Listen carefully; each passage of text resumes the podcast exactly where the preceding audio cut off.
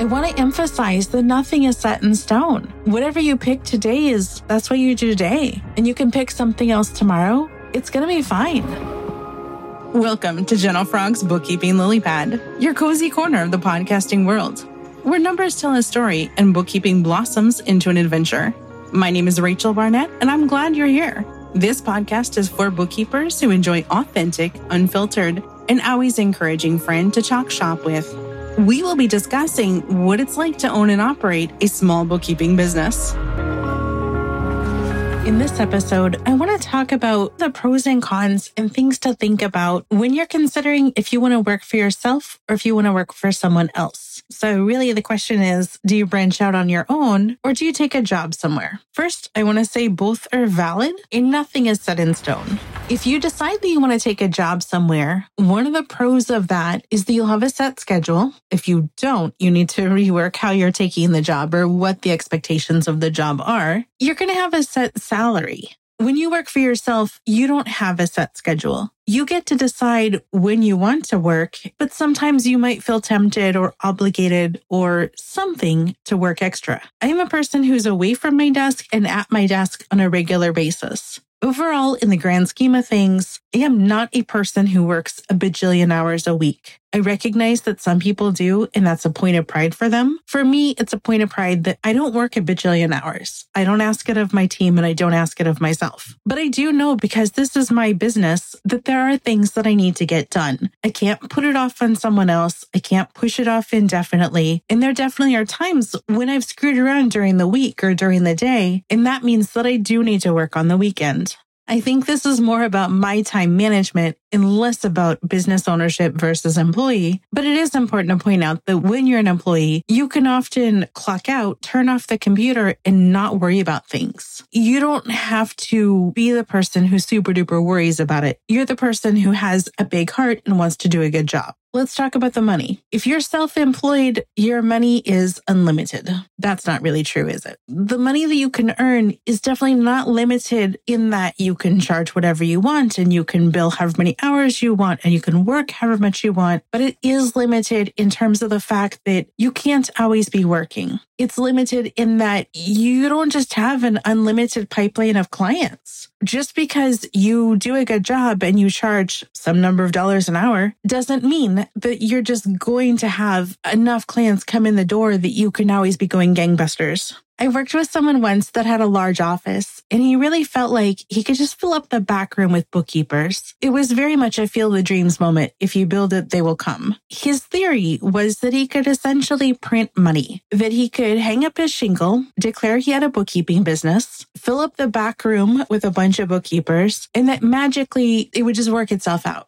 I do believe that there are some people that that works out for them, and that's great. But I think it's kind of like multi-level marketing. There's a handful of people that have an amazing success story, and there's a lot more people that have a more reasonable and realistic business. So I don't think that it's reasonable to say if you're self-employed, you can have unlimited money. I think it's reasonable to say if you're self-employed, you definitely can work towards a number that you're comfortable with, but you also have to recognize that it comes with trade-offs. We can put in the pro-con column for both the money. If you're working for someone, you can have a specific salary, something that you can count on, something reliable. If you're working for yourself, you have an opportunity to make more money because you can raise your rates, work more hours, take on different jobs. When you're self-employed, you have to go hustle to find those jobs in order for you to charge the clients to make the money. So it's a pro and a con. If you work for yourself, you get to decide who are you going to work with. You get to decide what are you going to offer as a service. I've talked about this before, but what do you do? What do you want to do? Do you want to offer after the fact bookkeeping? Do you want to run payroll for people? Do you want to handle bill pay? Whatever those answers are,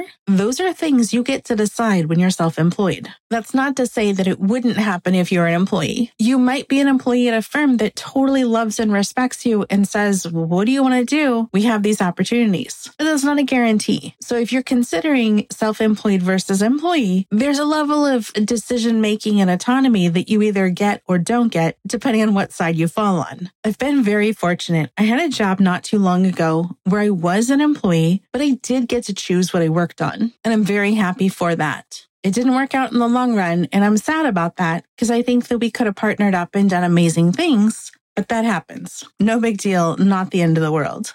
I do not know how common it is to find a job where you get to decide what you work on and you kind of get to dictate that. So I would put it probably in the pro-con. Pro, self-employed means you get to choose what you work on. Con, if you work for someone, you don't necessarily get to choose it. Speaking of working on stuff, when we think about the stuff that you work on, if you are working as an employee, in the pro column, I would say you get a really good chance to work with other people who think differently than you do on things you might have not had the opportunity to work on. So it's kind of a pro in a way, especially if you're a new bookkeeper and you really don't have your groove yet. One of the best things that I feel you can do is work underneath someone or alongside someone. The benefit of working with someone instead of just going out on your own is that you have a person to lean on, a person to review your work, a person to shadow you, a person you can shadow. If you're self-employed, that still exists. You can hire people like me or Becky Frampton of Pachira and say, hey, I've got this client. I need to lean on you. I need to show you the things. I want you to look and see what I'm doing. The difference between those two things is whether you pay money for help or whether you get paid money for the work you're doing. And at the same time, help is included. I would put education in the pro column for both. If you're self-employed, you get to decide what you want to learn. You can go to various conferences. You can go to C P A Academy. You can go to webinars offered by the S B A or SCORE office. You can go to events put on by your local small business development center. If you're working as part of a firm, there absolutely is going to be education, or at least should be. But you don't necessarily get to pick what it is you're going to learn. The firm is likely to suggest, here are the things you want to learn. I do want to say that's not always true. At my firm, my team has the ability to tell me what they want to learn, and I'll just pay for it. It's to my benefit that my team enjoys working with me. And if they want to learn something that's even remotely related to business or whatever it is that they're doing, I will happily pay for it. They learn something that makes their job, day, work smoother, easier. They're going to be more productive and they're going to be happy. They learn something they enjoy learning and they didn't have to pay for it because I'll pay for it. That's awesome. If you were to take a job rather than being self-employed, one of the things you would get is the feeling of being part of a team. I've recorded a different podcast episode where I talked about finding your business sounding board. This is different than that. This is the people you can talk to and have water cooler talk. The chit-chat about your weekend, talking about the weather, you know, all the things you would talk to someone about if you were part of a regular team and you weren't the boss and you weren't by yourself. It's different from the chit-chat you would do with your friends throughout the day. Some of the reasons you might choose to be on your own is that you don't want to work under the direction of someone else. Maybe you don't want to grow someone else's brand. If you're a person like I am who puts a lot of effort into putting yourself out there, you might want to think about, is this effort that I'm putting out helping a different business or is it helping me? It might be helping both, and that's totally fine. But if you think about it and you identify that it's helping a different business, if your long-term goal is to grow your own brand for your own business, that's something to consider. A small but important consideration is vacation. I'm recording this podcast in the middle of January. It's currently zero degrees Fahrenheit where I live. I finally figured out how to get warm enough clothing so I'm not freezing and it doesn't bother me like it used to. But I would be lying if I didn't think to myself, I wonder if Air Canada has any sales on flights going anywhere warm. Being self-employed means that you can just decide that you want to go on vacation. Maybe you take your laptop and work remotely, but you don't need to ask permission. You don't need to say, hey, is it okay if I go run and work from the beach? My hours will be slightly shifted, but I'll still be paying attention to email. So let me recap. Some pros of working for yourself is autonomy, freedom, flexibility. You have control over what you work on. By extension, you have control over your revenue to some extent. You don't really control whether or not people find you and have discovery calls and then hire you, but you have control over what you bid on and hopefully how much you follow up with those people. Pros for working for someone else or taking a job. If you're new and inexperienced, you can get a ton of experience right away. I guess it really depends a lot on who you're working with and if that person has the capacity, bandwidth, and desire to mentor you and help you grow. Other things include stuff like job security. You absolutely can get laid off, but if someone's going to hire you, they've ideally put a lot of thought into it before hiring you. You have better work-life balance unless you're really, really good at putting systems and boundaries into place when you're self-employed. You get to have water cooler talk. When you're a coworker with someone, you're treated much differently than when you're the boss. Even if you chit-chat with your friends who are also self-employed and working alone, it's not quite the same as having a structured environment with your coworkers where you can chit-chat throughout the day. Cons for owning your own business? One of the biggest cons for me, at least, of owning my own business is the emotional highs and lows. There's going to be times that you're on top of the world and everybody is contacting you and wanting to get bids and proposals and people are hiring you, and if you have a team, hiring your team. And then there's other times where the phone doesn't ring and you wonder, is this it? Do my none of my marketing efforts pay off? Is nobody going to find me? Does my Google listing still work? Aside from that, it's going to be stuff like, right now, I've got enough work to do. Everything is pretty steady, followed by, oh, those people that I was asking them to send their stuff, they finally sent it in. But it's not just one person, it's multiple people. So now you have a, a good flow for your regular work and you have a bunch of extra work that got dumped on you. You feel an obligation to make sure to squeeze that in because they asked for it a long time ago, but then of course they didn't send their documents. So now your work-life balance is out the window. You feel guilty the stuff isn't done yet, even though it's not your fault because the client sent it to you way later than what you'd asked for it. You put pressure on yourself. Maybe the client puts pressure on you too, but until you get really good at your boundaries, you put pressure on yourself. So I'm going to put the emotional roller coaster is a con. I'll wrap up with a couple of cons about working for someone else. You may not have any control over what you do with your day. That's going to entirely depend on who you work with. You might end up with someone you totally click with. Everything could be super great. Together, you guys decide what you do with your day, or even better, they just give you control and say, here are the things that need to get done. Please let me know if you need help getting the things done. Otherwise, I will assume you can just manage your day and get the things done. Another consideration could be that you might end up working with someone who expects you to go to an office. That's a whole pile of fun right there. If I'm expected to go to an office, it means that I need to set an alarm as opposed to just getting up whenever the mood strikes me. It means that I need to dress work appropriate. Sometimes I'm wearing sweatpants and a nice shirt over here. Certainly couldn't do that at an office. It means that I have to go outside even on days that are zero degrees Fahrenheit when I think to myself, why would I do this? That looks cold out there. Probably my number one reason for not taking a job job is that I don't want to work with clients or coworkers that I don't enjoy. I'm okay if I feel neutral about them. I really, really don't like it when we're not a good personality fit and I dread interacting Interacting with that person or those people. Being self-employed means that I don't ever have to do that. In our firm, Megan and I have made an agreement. We really try to find the best and the most positive in everyone we work with. We look for opportunities to find reasons to think that our clients are the best, coolest, most amazing people. When we realize that we're wrong, when we find clients that are not a good fit for our personality, we've agreed that it's okay to set them free. I've been a bookkeeper and I've been using QuickBooks since the mid nineties. During that time, I've kind of had the gamut of jobs. I started working in my parents' office when I was a teenager. I then moved out, moved states, took a job as a bookkeeper and an office manager, provided bookkeeping services on a freelance basis to a handful of businesses, moved again, different state. I ended up working at a bookkeeping office run and managed by two C P As. My time spent in the bookkeeping office with the C P As was amazing. You know that saying that you don't know what you don't know? That was definitely me. I stuck to the things that I knew and was comfortable with, but I grew so much. Working at that office gave me the safety net to work with other people, the experience to learn and do bookkeeping for other industries, and the feeling of camaraderie because I had coworkers. We were all in it together. I left that office in two thousand twelve, and I'm still in touch with most of the people that I worked with there.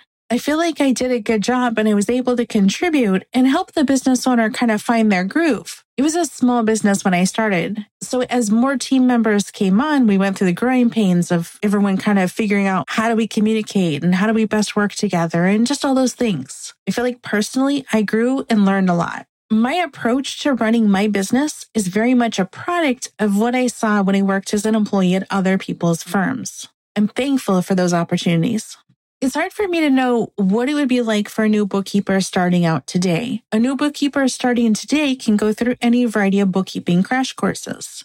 They will get a foundation of accounting knowledge. They'll get some exercise or practice working on simulated clients. They'll get the chance to become certified in QuickBooks. They'll be part of a group of students that are all in the same boat. So they'll have people around them that know what their experience is like and know where they're coming from when they're uncertain and stressed and feeling insecure. I think that's amazing. I think there's huge value in that. I think even with all this amazing knowledge and prep and support, I think that there's huge value in working with someone before starting your own firm. I also feel like starting your own firm doesn't have to be for everybody. I started my firm by accident. Primarily Bookkeeping was supposed to be just temporary. I had a job lined up at an insurance office. It was going to be amazing. It didn't pan out. When I sold Primarily Bookkeeping, I applied for a couple of jobs. I didn't get them. So then I started Gentle Frog.